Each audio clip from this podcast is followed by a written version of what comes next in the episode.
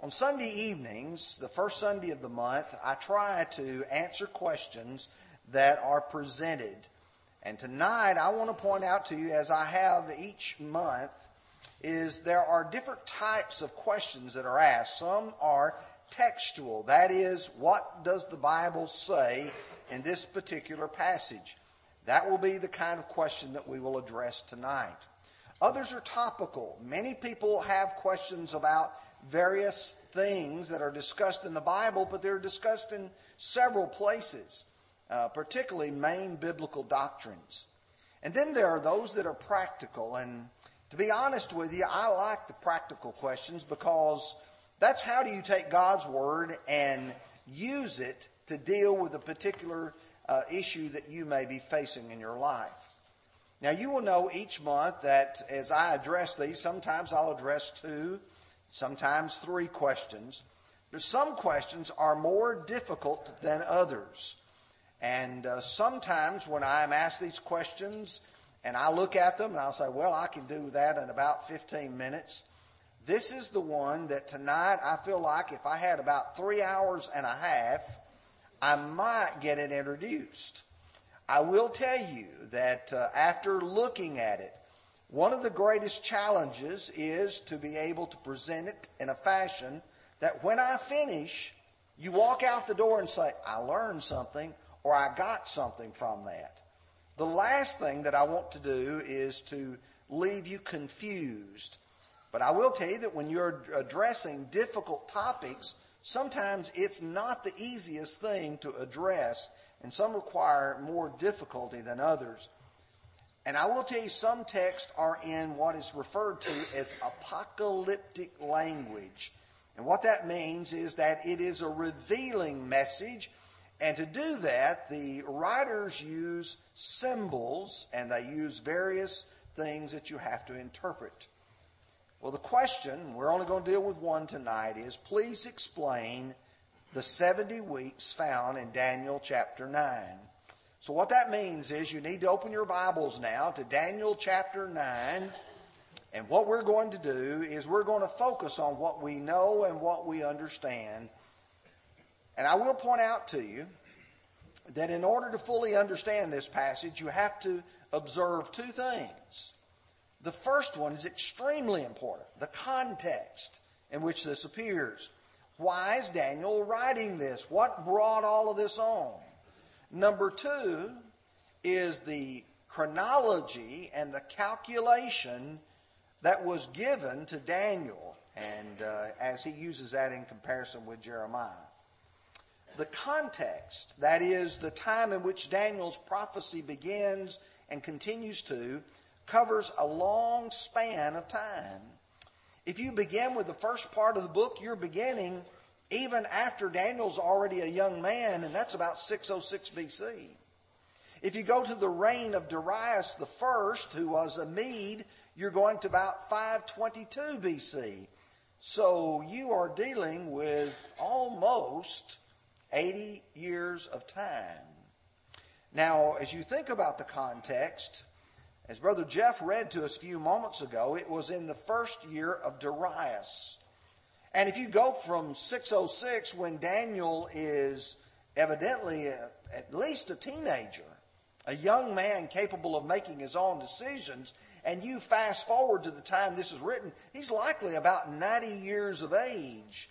Daniel 9 1, in the first year of Darius, the son of Ahasuerus, the lineage of the Medes, who was made king of the realm of the Chaldeans uh, we learn there where he is at, and that particularly relates to Daniel and where Daniel is located.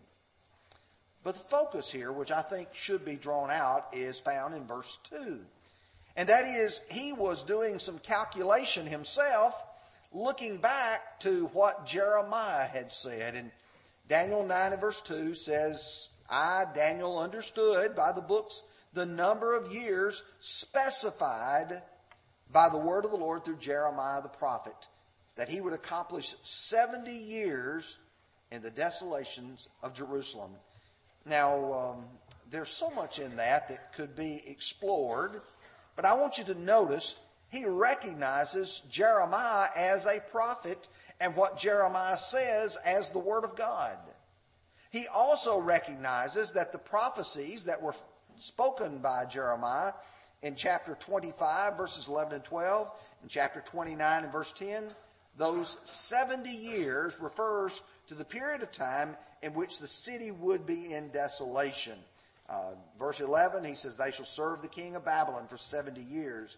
Then, when the, it has come to pass, when the 70 years are completed, that I will punish the king of Babylon and that nation.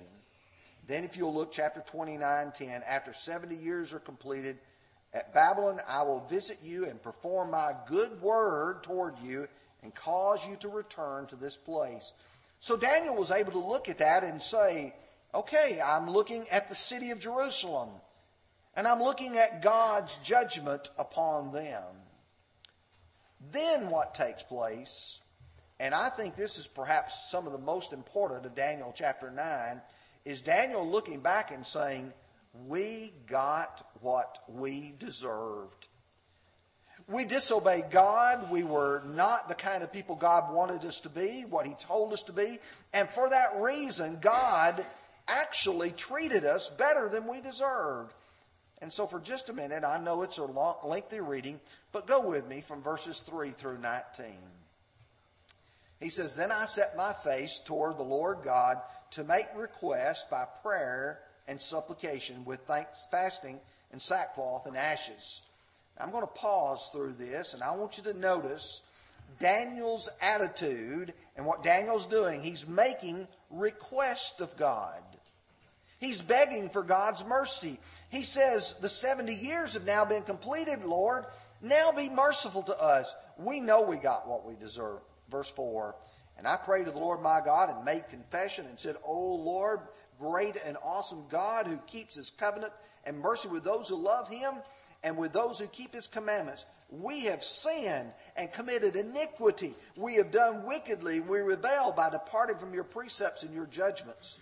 Neither have we heeded your servants, the prophets, who spoke in your name to our kings and to our princes and to our fathers and to all the people of the land. O Lord, righteousness belongs to you, but to us, shame of face, as it is this day, to the men of Judah, to the inhabitants of Jerusalem, and to all Israel, those near and those far, and all the countries which you have driven them, because of the unfaithfulness which they have committed against you. O Lord, to us belongs shame of face. Now pause for just a moment and think about what Daniel is saying.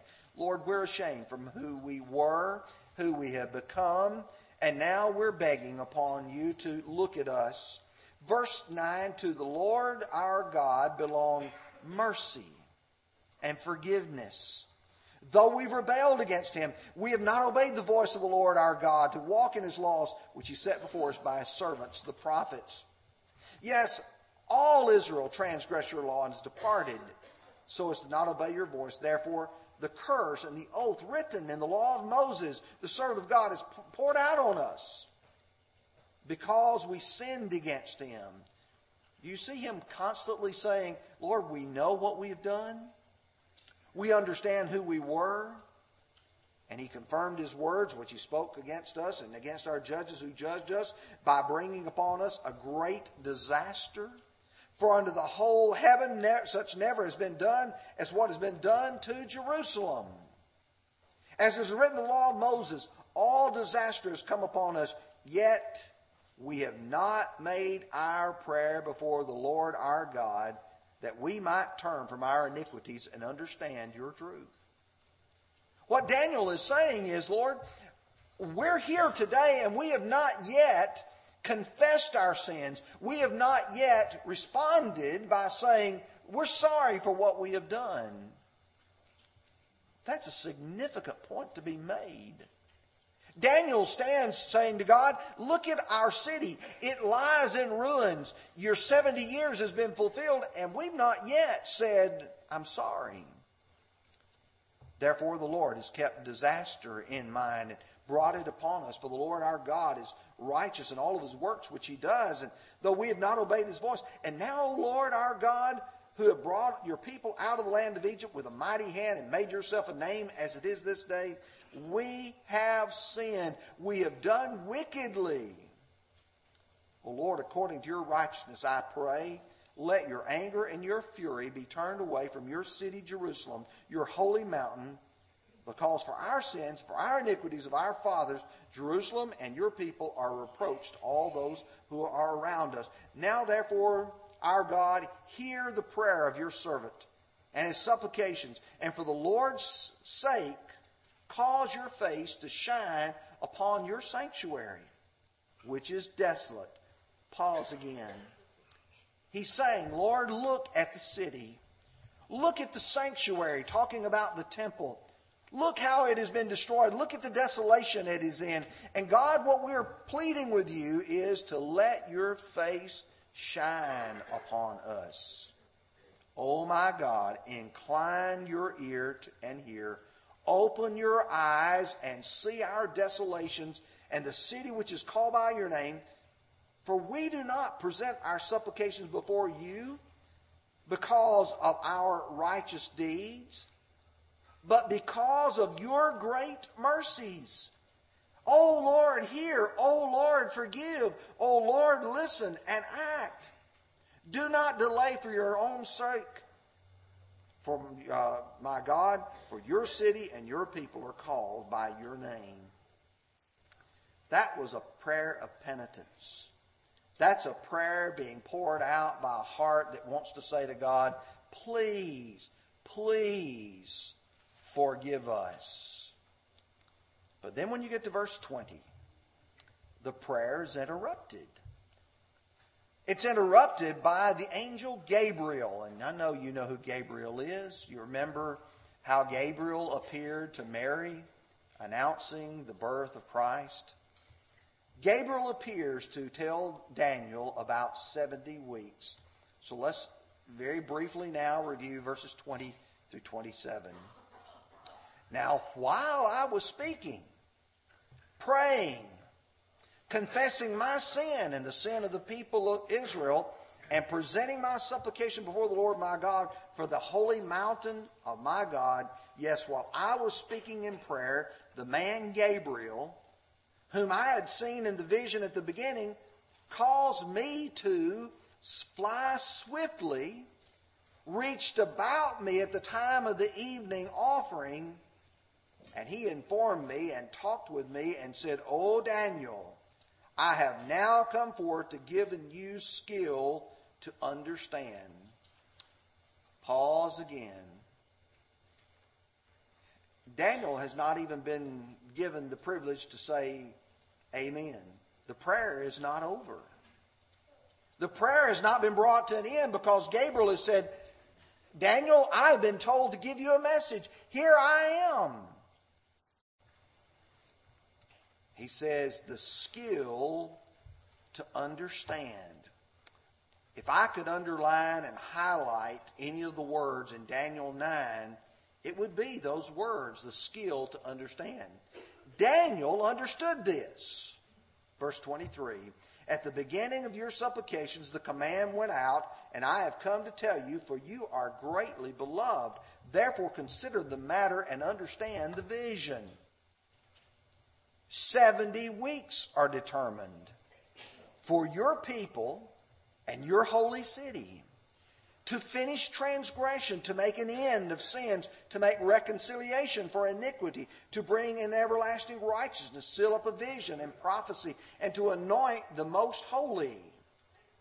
Know therefore and understand that from the going forth of the command to restore and build Jerusalem until the Messiah the Prince, there shall be, listen carefully, seven weeks and 62 weeks, the street shall be built again, and the wall, even in troublesome times. I'm going to return to this, but those are important dates there.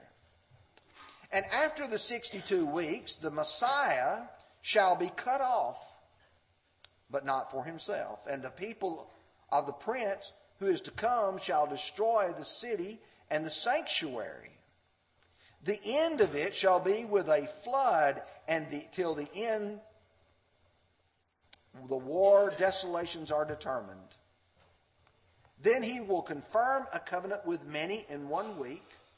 But in the middle of the week, he shall bring an end to the sacrifice and offering. And on the wings of abomination shall be one who makes desolate, even until the consummation which is determined is poured out on the desolate. That's going to lead me to this idea of chronology and calculation. How do you address the 70 weeks that Daniel discusses here? Well, let me tell you that some see this as figurative and symbolic. The number seven in apocalyptic literature often is not a number to be taken literal, but it is a number that represents completeness. You have the seven churches of Asia. There were more than seven churches, but that represented a complete number. You have the number seven, which is always in itself considered to be a spiritually complete number. Do you remember in Matthew chapter 18 and verse 22 when Jesus asked the Lord how oft should he forgive his brother up to seven times? And do you remember how the Lord responded? I say not unto seven times, but until 70 times seven. And you say, so then the 491st time, I don't have to forgive him. No, the point is it's a matter of completeness. I think it's significant, by the way, that if you have 70 weeks, and really the literal Hebrew is not 70 weeks, it's 77s, um, that that sounds very much like what is said here. A number of our good, faithful brethren hold that Daniel 9, 70 weeks are not literal, but they are symbolic. And the reason they do so is because of the difficulty in trying to pin down a chronology. I don't believe that's the proper uh, way to interpret it, but I do respect those who do view that in that fashion or in that way.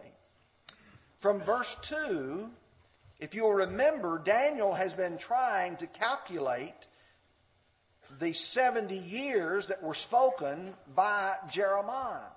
So in his mind, he's trying to say, when is it that the Lord is going to rebuild the city of Jerusalem?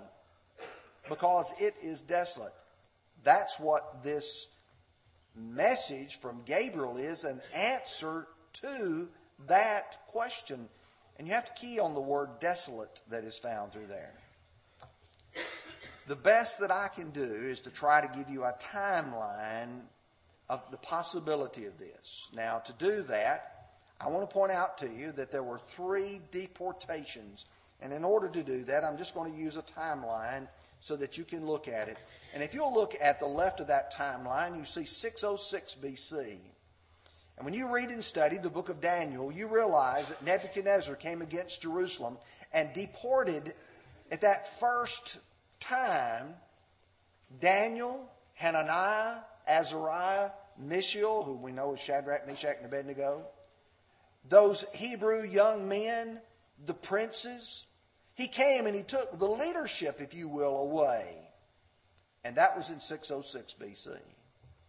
In 597, Nebuchadnezzar returned, and at that time he took a number of other people, among whom were the prophet Ezekiel and many more.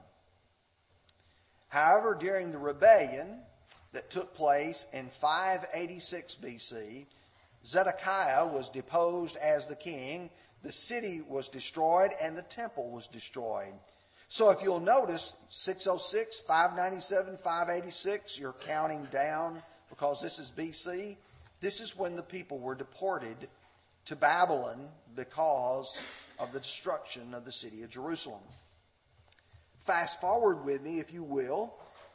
And then there will be three returns. Just like there were three deportations, there's three returns of the people. The first one occurs in 536 BC when Zerubbabel led the children of Israel back to the promise or the land of Canaan. It was much later when Ezra leads a group home in 5 or 458 BC And uh, he comes back with them and again begins to lay the groundwork for the city to be restored. And then Nehemiah returns, which you have recorded in the book of Nehemiah, around 440 BC, and uh, they begin to rebuild the walls of the city of Jerusalem. I know that those are some dates that may run together in your mind, but I wanted to point out to you that there were uh, three deportations and three returns. Now, for the purpose of reading verse 2, you recognize the 70 years were measured from 606 to 536. That's 70 years. And so you, you take the first deportation, the first return, that's 70 years. And Daniel is saying, okay, I've, I've looked at what Dan, Jeremiah said, and now I'm looking at what's happened. And Lord, when is the city going to be brought back? People are coming back, but the city is still destroyed. And so the answer of Daniel's 70 weeks are three parts. And you will see it there. The three parts are the seven weeks, the 62 weeks, and then the final week. The first seven weeks, or 70 years, or seven times seven here, the 49 years, represents the restoration of the temple and the city itself being rebuilt. That was an important time. Then there was an intervening period when the city and the people stood together, and the city was one city and doing well. Then you have finally the one week that represents the coming of the Messiah and represents the Messiah then in the middle of that week, the half of the week, being cut off. And you can say, wow, you've really got me confused now. Well, let's take verses 24 through 27 and see if we can explore this and, and be a little more precise. 70 weeks are determined for your people and for your holy city. Now, here's why he uses words to. To finish the transgression. To make an end of sins. To make reconciliation for iniquity. To bring everlasting righteousness to seal up vision and prophecy, and anoint the most holy. Know therefore and understand that from the going forth of the command to restore and build Jerusalem until Messiah the Prince. Notice, if you will, the book ends. The book ends are number one, the command that was given to restore and rebuild Jerusalem. Two, the building of uh, the coming of the prince, he said, There shall be seven weeks and 62 weeks, and the street shall be built again, and the wall even in troublesome times. Now I'm going to skip verses 26 and 27 at this point to point out to you that there are six, seven weeks plus 62 weeks equals 69 weeks. If you calculate that, that comes to 483 weeks from the command to the Messiah. Halfway through that final week, the Messiah will be cut off. So you have 486 and a half years. Okay, if I'm doing some calculations now, where do you begin? What date do you begin with? Like we know 606 is what Jeremiah began with. What date do you begin with for that 486 and a half years? Well, there's three possibilities. The first one is the return of Zerubbabel. He brings back the people to restore the city. That's 536. You add 486 and a half years, that brings you to 50 BC. That's too early. So then you say, well, what about when Nehemiah returned in 444 BC? You have 486 and a half years, that's 42 AD. That's too late. But if you begin with Ezra, 457 BC, you add 486 and a half years, that brings you to 30 AD. And you can say, ah, I think I found the answer then. And when you begin to do that, there's always some critics who are going to say, yeah, but Ezra did not have the command to rebuild the city and restore the walls. Oh, but did he? Ezra chapter 7, verses 6 and 7 says, that uh, The king granted to him his request, according to all the hand of the Lord his God upon him. Some of the children of Israel, the priests, the Levites, the singers, the gatekeepers, the Nethinim came up to Jerusalem in the seventh year of King Artaxerxes. Chapter 9, verse 9 For we were slaves, yet God did not forsake us in our bondage, but extended mercy to us in the sight of the kings of Persia. Now listen, to revive us to repair the house of our God, to rebuild its ruins, and to give us a wall in Judah and Jerusalem. Oh, you mean Ezra did return with a command from the king. And it appears that when you look at Zerubbabel, he's coming to rebuild the temple. Ezra returns with also the command to restore the walls and the rebuilding of the city. Now, when you start looking at the details of the prophecy, in verse 25, he said this would take place in troublesome times. When you begin to read the books of Ezra and Nehemiah, you realize that there was a lot of troublesome times. There were all those peoples here who were trying to frustrate them. I'm not going to read Ezra chapter 4, verses 1 through 6. You can go. But if you'll notice, I just want to look at the latter part of verse 4 and the first part of verse 5. He says they troubled them in building. They hired counselors against them to frustrate their purposes all the days of Cyrus, king of Persia, unto the reign of Darius, king of Persia. And so you see what's happening here. It was during troublesome times. At the end of the 69 weeks would be approximately 26 BC when Jesus would have been baptized by John the Baptist. And then in the middle of that, in AD 30 would have been when Jesus would have been killed. And thus you see they cut off the prince. The difficulty arises with this is what do you do with the last half of that week? We do know what Daniel is talking about.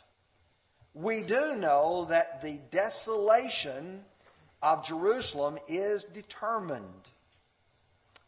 Now, here is going to be my answer, and it may not be an easy one, and it may not be the correct one. I'm just telling you the answer that I can provide. Is just like in 606 BC, the destruction of Jerusalem was determined with the first coming of Nebuchadnezzar, even though it didn't take place until 586 BC, 30 years later. But the de- desolation was determined.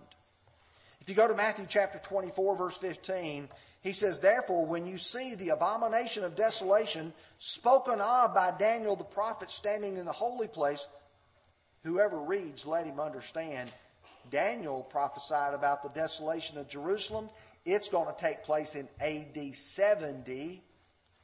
So even though it was spoken of and understood to take place in the last half of that week, I would suggest to you that that's the meaning of the desolation that has been determined there from Daniel chapter 9. Now, let me conclude this and uh, try to make some observations that I think you can walk away with. Number one, God has a plan. He had a plan with regards to Jeremiah and the destruction of Jerusalem. God had a plan to answer Daniel when Daniel wanted to know when the city was going to be restored. And he said, Daniel, it's going to be restored here in this first part. It's going to stand for many years, but then it's going to be desolate again. The second thing you learn is there's a penalty has to be paid by those who reject God. Israel experienced it in the captivity. The children of Israel experienced it in the first century with the destruction of Jerusalem, and those who are ungodly will experience in eternity. Number three is one can have confidence in Bible prophecy. Whatever God says will come to pass will certainly come to pass. It's faith building to me, and man should always seek to please God. I hope that answered Daniel chapter 9. If it didn't, then the other three and a half hours, if you want for us to spend that, I'll be glad to uh, talk with anybody about that. Let's extend the Lord's invitation now. When you have gathered together to worship God, we ought to always remember that God's love has been for his people throughout the ages. He's never wanted man to depart from, from him. He's always wanted to save man. And the greatest gift that he ever gave was the giving of Jesus Christ to be the sacrifice for your sins and for mine. But in order for you and I to take advantage of that great, generous offer that was given, God provided that you and I should believe that Jesus is the Christ. We should repent of our sins, confess our faith, and then be baptized. We'd love to see a brother or sister in Christ, a new one tonight. And God has also provided a means by which you and I can return to Him to do what Daniel did confess our sins, to say to God, I'm sorry for what I have done, and then to seek God's favor. If we can assist you in any way, would you come as we stand and sing?